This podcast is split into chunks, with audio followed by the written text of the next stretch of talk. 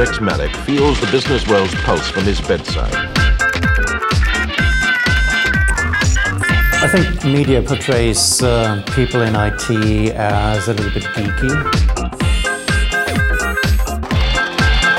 If you want to have success in computing, if you want to develop successful products that people actually love, you really need to engage with people. You need to understand what people want. Rob. Um, what? I'm quick with my own name. What comes next? Oh, space. Then, come on, all this will take forever. You can do it faster than that. No, I can't, David. I can't. Oh, pick on the non-swimmer, shoot the wounded, and typing as fast as I possibly can.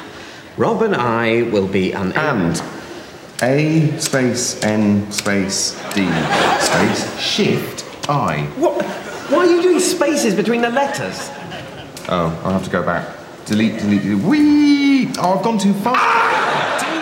The OU is heavily involved in designing and developing new user interface technologies, be it uh, speech technology, gesture based user interfaces, or tabletop based computing.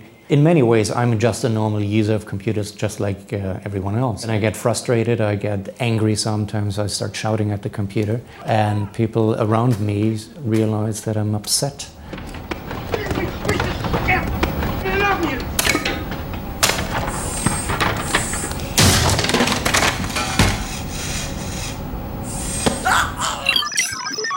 I think it's obvious that uh, as a society we face uh, big problems, uh, be it pollution, any environmental aspects, food shortages, and these kind of things. And computers increasingly are used to help people do things better, more efficiently, have more fun, and uh, changing people's life in a way I think is, is quite interesting. I think computers increasingly will have the ability to not only understand what is currently going on, but also predict what will be going on in the future.